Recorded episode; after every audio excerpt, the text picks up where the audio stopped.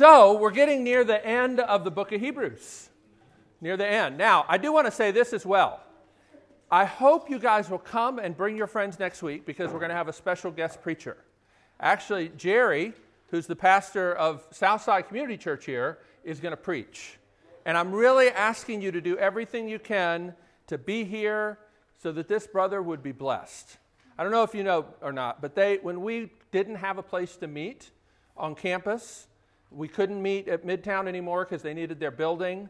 Um, Todd Lake told me to call Jerry, Pastor Jerry over here. He didn't know me at all. I called him up and he said, Well, meet me over at the church. I'll just give you the keys. We've never paid them one cent to use this building. As you know, last year, even, you know, Miss Tasha started making food for us, you know, after RUF downstairs. And then, of course, she passed away, which was really horrible and sad. But this church has just been such a blessing to us. And um, I think it would be so wonderful if we could just really honor Jerry and just kind of blow his socks off. Because one of the things, that, you know, they changed the name of this church to Southside Community Church because they really care about the community. Yet they also are kind of wrestling with the community has changed. And, and a lot of the people that used to live in the neighborhood and walk to church, they don't live in the neighborhood anymore. But this church really still wants to be a blessing to the community, and that means Belmont. You can see, look, they put up all the, the college stuff. You know, they bought you all school supplies. Do you remember that at the beginning of the school year? It's really, it's really unbelievable. I'm not, I'm going to keep talking, quit talking, or I, I might get a little choked up. But I, I just hope that you guys will be here. I'll be here, right? But I'm really looking forward to hearing Jerry. Listen, this brother can preach. Who's been here to Southside on Sunday morning? Heard him? Right. So a lot of you guys. Like he will get rocking and rolling. If you ever wanted to come to church and shout, Amen, preach it, anything like that, he, he will totally be into that, and we're going to have a good time. Um, yep. One of my favorite sermons I ever heard was when I preached here, and then the next week, Jerry basically preached my sermon and then applied it like I didn't. and, it, and it was really good. It was good. I was like, oh, that's how I should have preached it. Um, so, anyway. All right, so we're gonna we're gonna do Hebrews 13. Uh, we're actually only to cover the first few verses, and then Jerry, and then I'll finish out Hebrews the week after that. And then we're to start a short series on the book of Ecclesiastes. All right? So, as we come to, to Hebrews 13, here's one of the things I always think about when I'm thinking about working on a, a, a sermon, which is God's Word gives us orientation to reality theological orientation to reality, if you will. Um, it, it, it's an important thing. And when you come to this passage, you know, sometimes the last chapter in a letter, when you're a preacher, is hard to preach. Because sometimes it just like seems like a bunch of random little things just strung together, and you're like, what's the theme? Well, here's the theme that we're going to focus on tonight is that Christianity is not just a way of thinking, it's not just a philosophy, it's not just a new idea, it's a new way of life, a new way of living, a radical way of life in which Christ claims authority over all of life. And that's hard. The other thing I think about when I'm working on a sermon is why will this be hard for us to receive? In some cases, it's hard to understand what the Bible's saying. I love that the Apostle Peter said that the Apostle Paul's writings were sometimes un- hard to understand. That, that gives me a lot of com- comfort, really, when I read the Bible. And I'm like, what does that mean? I don't even know, not even sure what that means. Sometimes that's the challenge in preaching and opening up the Word of God is to explain what it means. But more often or not, it's really pretty clear. The difficulty is finding the courage to live it. One of my favorite professors from Covenant Seminary Dr. David Jones used to say that all the time. The real challenge of the Christian life is not so much figuring out what to do, it's finding the courage to do it. And that'll lead us to the second thing we're going to talk about. Not only is Christianity a way of life, the Bible never just tells us what to do, it's always anchored in who God is and what He's done. And that's what we're going to focus on tonight. Christianity presents a new way to live and it anchors this new way to live in who God is and what He's done. So let's read Hebrews 13. I'm going to read really the first eight verses. I'm actually reading from the NIV tonight. I just liked it a little better than the ESV. I know a lot of you guys use the ESV, but if just try and follow me here, I'm going to do the NIV. Keep on loving one another as brothers and sisters. Do not forget to show hospitality to strangers, for by so doing, some people have shown hospitality to angels without knowing it. Continue to remember those in prison as if you were together with them in prison, and those who are mistreated as if you yourselves were suffering. Marriage should be honored by all, and the marriage bed kept pure, for God will judge the adulterer and all the sexually immoral.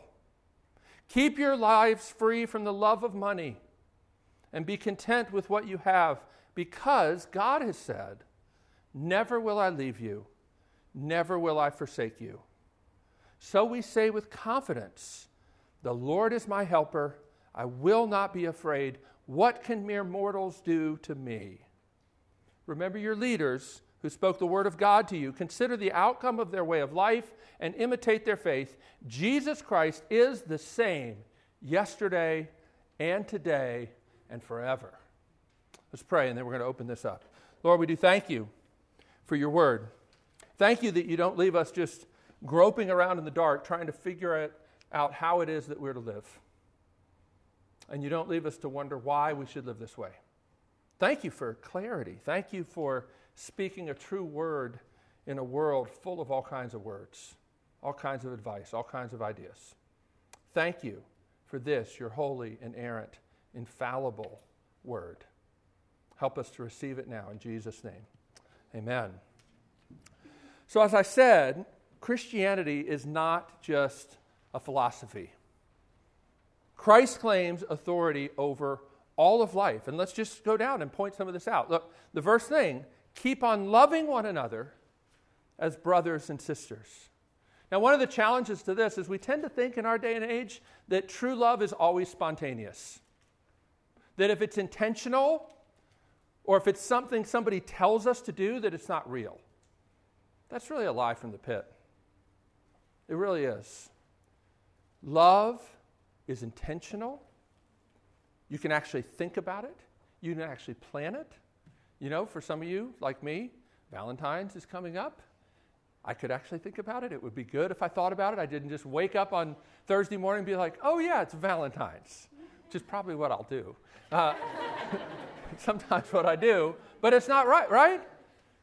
Like, do you think my wife will feel loved if I actually think about it or if I just decide to be spontaneous, right? You remember that, was it the old Visa commercials? They weren't that old, but they would talk about, you know, you need to, you know, to go to tickets to the Red Sox game, you know, this much money and, and you know, and then, you know, popcorn and ice cream, this much money, having this amazing experience with your son, priceless. Remember that? It, it, it sort of, it sort of feeds into this idea that the best things, the most important things, you can't actually plan it. You just kind of have to be spontaneous because you need a credit card. You know, you can't you wouldn't save up for something like that. You just got to take experience, take life by the horns when it presents itself. And, and we kind of feel that way about love, and we almost feel like if I think about it, if somebody tells me I should do this, that somehow it's not real, it should just kind of well up from inside of me. But if God can command us to love certain people, like our one another, as brothers and sisters, then maybe we need to rethink what love is. Maybe it's not just a feeling, right? So, God says, I can tell you who to love. I can tell you who to love. That's a pretty radical thing in our day and age, don't you think? How about the next one? Look. Don't forget to show hospitality to strangers. In other words, God is telling you how to spend your money. Share what you have, even with strangers, people you don't even know. We are to be hospitable people.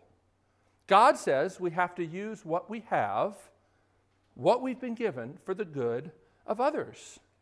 And there's something else kind of buried in here that you might not notice. See, in our day and age, to show hospitality might just be an inconvenience. But in this day and age, you remember the situation in the book of Hebrews. These people are begun to be persecuted, right? Now, in this day and age, and really, you know, up until fairly recent times, when people were in prison, they were not provided for food, drink. They had to depend on friends and family to come and support them. Certainly that way in the first century. You see that in Paul, some of Paul's other letters when he's asking people to bring him things and he's thanking people for caring for him. But what do you think happens if a Christian is in jail, member of your community, and you go visit them? It marks you. It marks you. It's not just about an inconvenience, it's about sacrificing even personal safety if we would follow in the way of Jesus. Right? Can God command us to risk our lives? Absolutely. Absolutely. I remember uh, years ago, I was actually when I was in seminary. I didn't have much money when I was in seminary. I was a single guy trying to, you know, work and get through seminary. But I had more money than when I was in college. So I was in college at Berklee College of Music in Boston. I didn't really didn't have any money.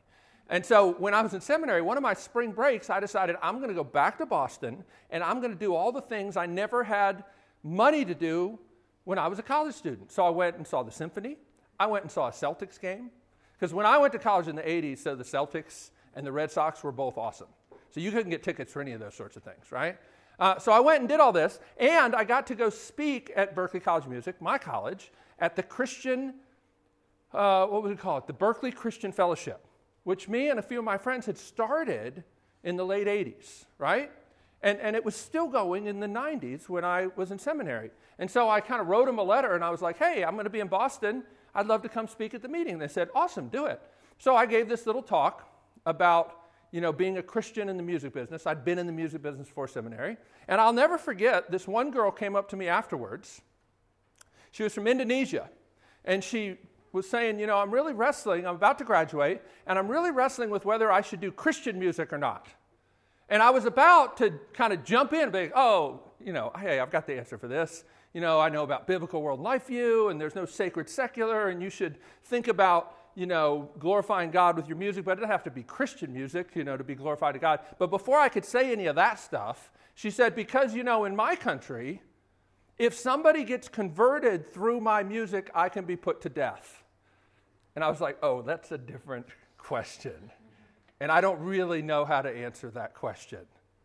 That's not just like, well, I'd like to sing about Jesus, or I could just sing country songs or pop songs, and I'm, I'm really kind of wrestling with where God's leading me. No, this is, should I sing about my faith after spending four years in college if it means that I might be put to death?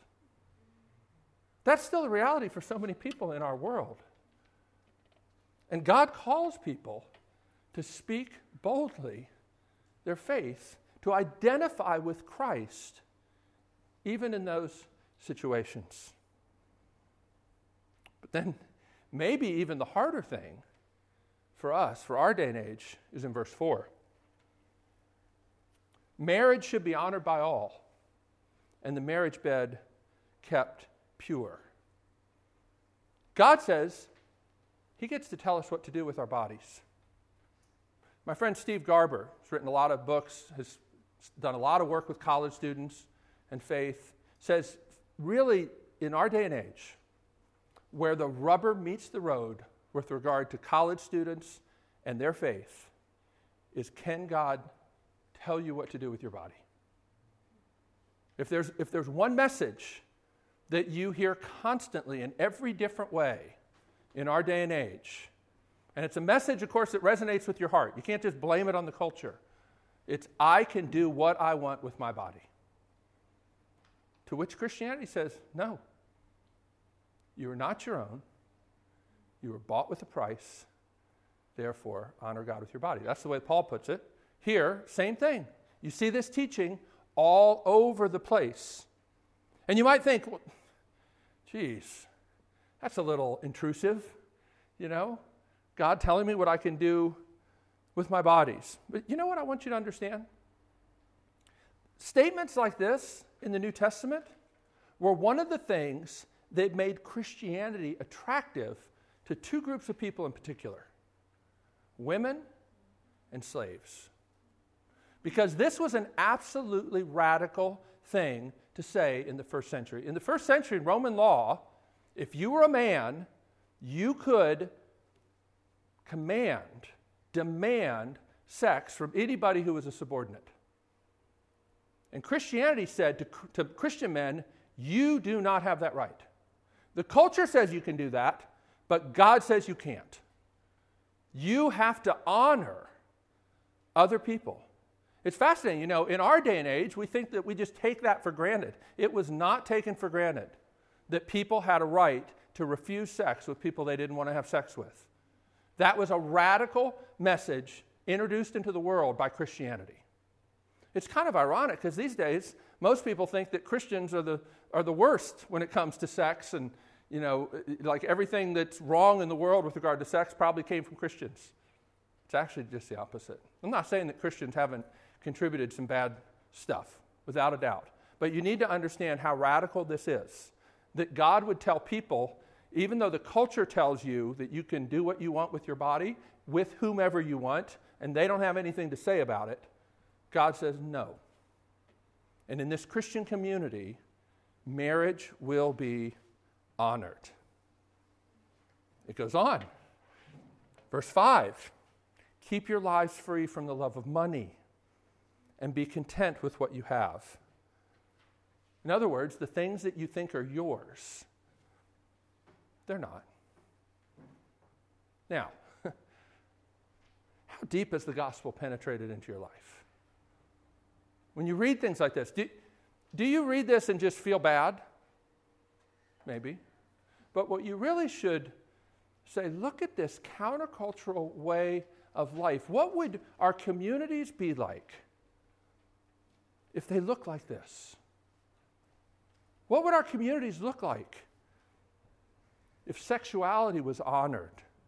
If hospitality was a way of life? If we loved one another as brothers and sisters?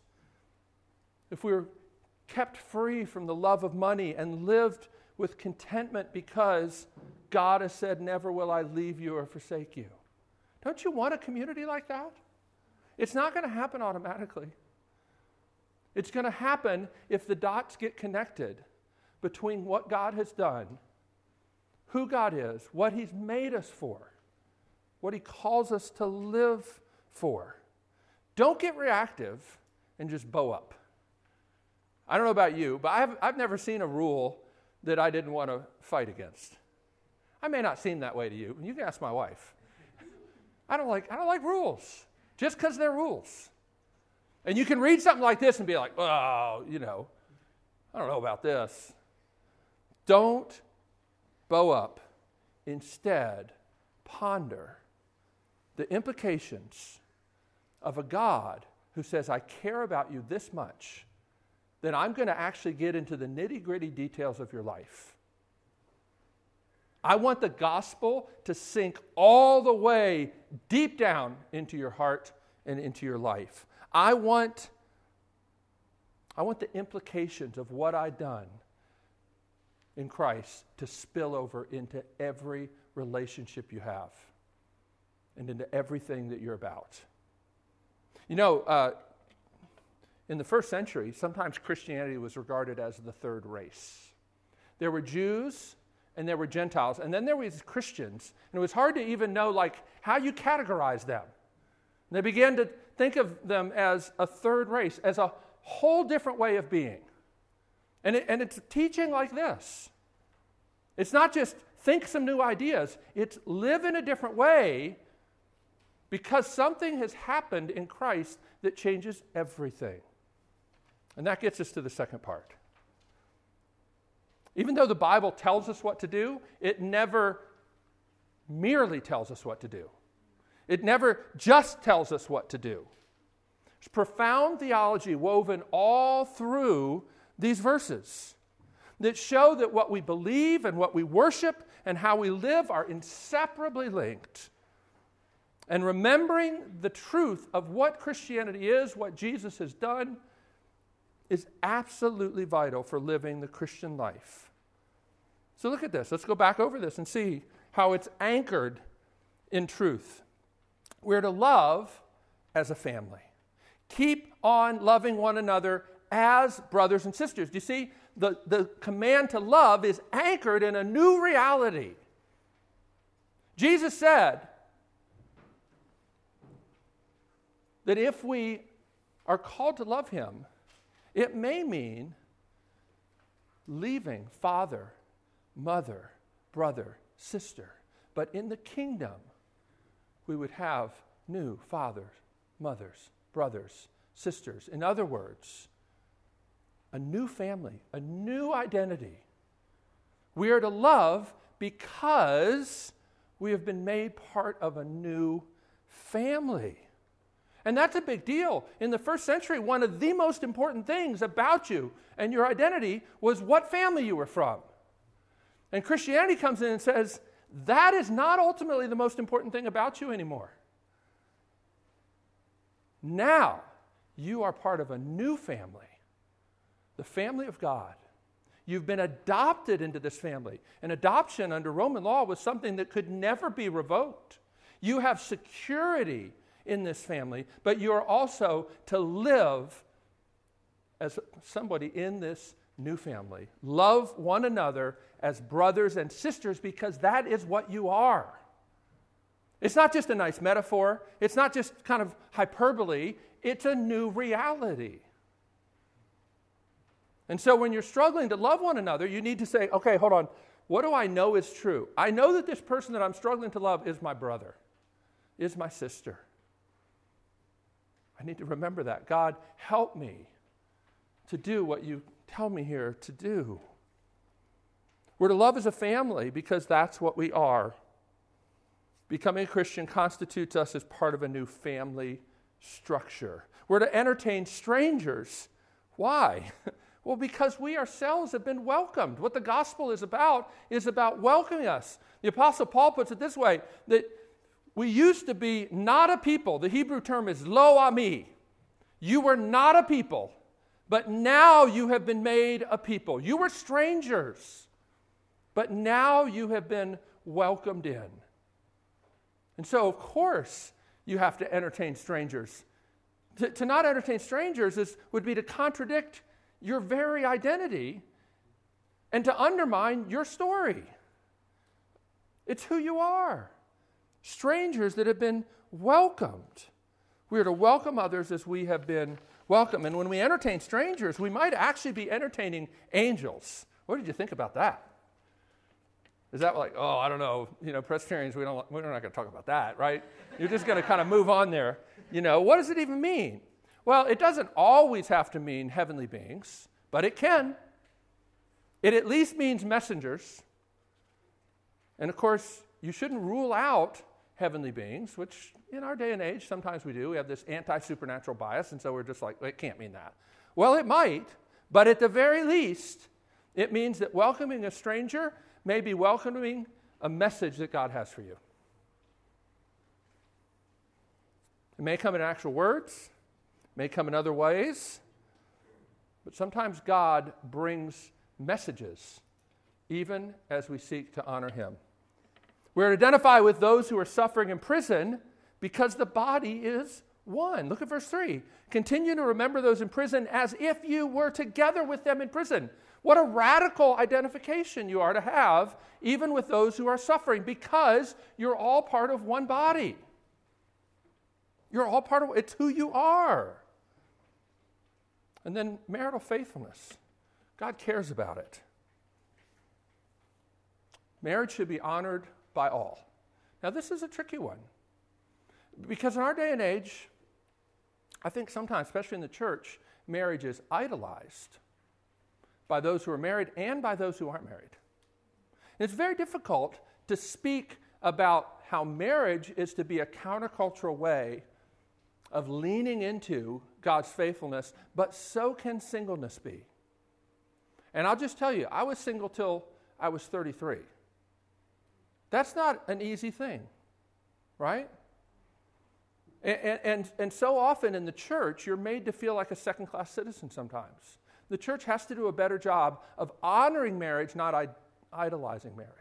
Just like you are to honor your mother and father, but you're not to give slavish obedience to them. Okay? So God cares that we honor marriage. How do you keep this command as single people? Because most of you in this room are single people.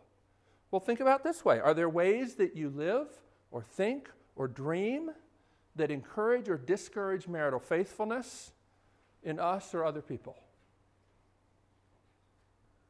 Do we have a role to play in the stuff that we watch, in the fantasies that we indulge in, with regard to honoring marriage or not honoring marriage? How about the way we think of physical beauty?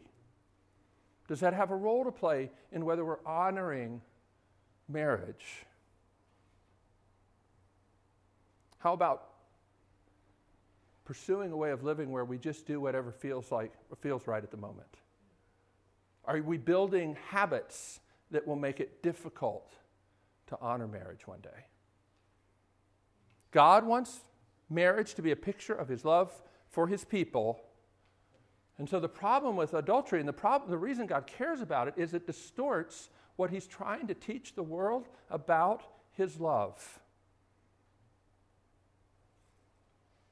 Consent, contentment requires profound trust in God and His providence and care for us. Look at verse 5. Keep your lives free from the love of money and be content with what you have. And now, here the writer of Hebrews quotes some Bible verses for these which is, which is really interesting because you might think, you know, the earlier ones were harder, but maybe contentment is even more difficult because he feels a need to actually append a verse to this one to get a little extra kind of oomph to this. But look at what it is that is the reason, the thing that will help us to be content is because God has said, Never will I leave you, never will I forsake you.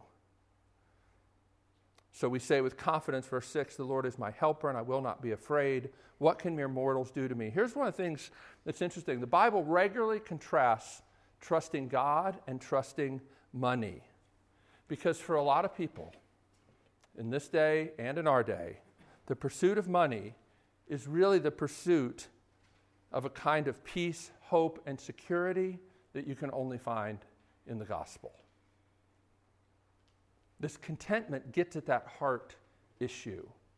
Do you trust God or are you trying to trust a God substitute that seems more reliable and more controllable, like money, like your bank account? I remember one time I was down, there's an Exxon down on Broadway, right where 12th and Broadway comes together. And I remember stopping in there one time because I needed to get some money out of an ATM. This a few years ago. And um, I remember there, there was a little piece of paper from somebody who'd been at the ATM before me inside the Exxon there, and I've, the, the temptation was too much. I had to look at it. And, and I remember seeing this withdrawal slip, and the balance of this person's account was over a million dollars. And I remember thinking, man, that would be nice. How would my life be different if I knew in my bank account, I had over a million dollars, and I could just go to an ATM and leave the deposit, uh, leave the withdrawal slip just sitting there, like I didn't even care. But brothers and sisters, don't you know? What we have is even more reliable than that. It is.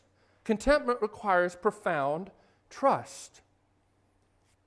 A lack of contentment is maybe an indication that we really struggle to believe that God knows what He's doing. Well, let's, let's close with this, this third point. Undergirding all of this, both what God calls us to live like and the truths that are anchored, are these last two verses here God's radical commitment to his people. I like to say this a lot because we need to hear it a lot. Faith feeds on the promises of God. And that's what we have here. God's promise Never will I leave you, never will I forsake you. The Word of God is true, and God who spoke His Word is faithful. Never will I leave you, never will I forsake you. We're to feed on these promises. You know, the root of so much of our shrinking back from living this Christian way is a shrinking back from believing what God has promised to us. And I think you see that in the way the writer of the Hebrews closes this letter. He doesn't just say, hey, straighten up and get your act together. No, what he anchors all of this in is God has promised, never will I leave you, never will I forsake you. Remember, this is a congregation, a small little group of people. He says that they've already suffered the confiscation of their property. They haven't yet suffered to the point of shedding blood, but the implication is it's coming soon. And they need to hear. They need to hear, never will I leave you, never will I forsake you. But God doesn't say, I know it's tough, you just kind of do your best to get through. No, He says, no, you still need to live this countercultural, radical, obedient life. It's what you were made for. It's what you were made for. Never will I leave you, Never will I forsake you. God speaks this promise here. He speaks it even more clearly in Jesus on the cross. Right? It takes on an astonishing power when you think, what does it mean for God to say, Never will I leave you, never will I forsake you, as He forsakes His Son hanging on a cross? How can we continue to doubt this promise when we gaze at Christ and Him crucified. And hadn't that been a central point of this whole letter? This new and living way that has been opened where we can stand boldly before the throne because Jesus made purification for sins is all the way back to chapter 1 and after he made purifications he sat down at the right hand of the father and even now intercedes for us so we can come boldly before the throne. And we can be sure that He will never leave or forsake us. Because if Jesus was ever going to forsake us, don't you think He would have done it when He was suffering on a cross? You may think it's difficult for Him to continue to love you and not be frustrated at your lack of faith. Believe me, it was more difficult for Him to endure the cross. The Bible nowhere records him wringing his hands in agony over your lack of faithfulness. But when he suffered the displeasure of his Father on the cross, he cried out, My God, my God, why have you forsaken me? So don't, we, don't you dare believe that your sin, that your lack of faithfulness can keep God from this promise. Never will I leave you, never will I forsake you. And the last thing, the Lord is our helper. Now, I know sometimes people read about how Eve was to be Adam's helper, and sometimes that seems a little demeaning, doesn't it? But here's what you need to understand that word is mostly used of God. You know that hymn we sing sometimes? A mighty fortress is our God, a bulwark never failing. Yeah, that's the word helper. It's, it comes from Psalm 46. Martin Luther was doing a version of Psalm 46 where the Lord is my helper, an ever present help in need. That word helper is a strong word. And when it says here that God is our helper, it's a big deal. What can man do to me if God is my helper? It's not like your assistant. It's you know, the, the, the, the, bulwark is, is a terrible translation of that Hebrew word because the, the word in the psalm, and even the word in, in Luther's German, is the idea of a fortress that goes with us. Now, too often, I'm afraid the church thinks that we're a fortress that we kind of hide behind this earthen like wall. That's what a bulwark is. It's kind of like a levee, right? That's not the image. The image is as you go out into the world, God, your helper, is this fortress on the move with you. I will never leave you, I will never forsake you.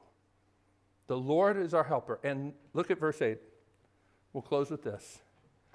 The Lord who is your helper is the same yesterday, today, and forever.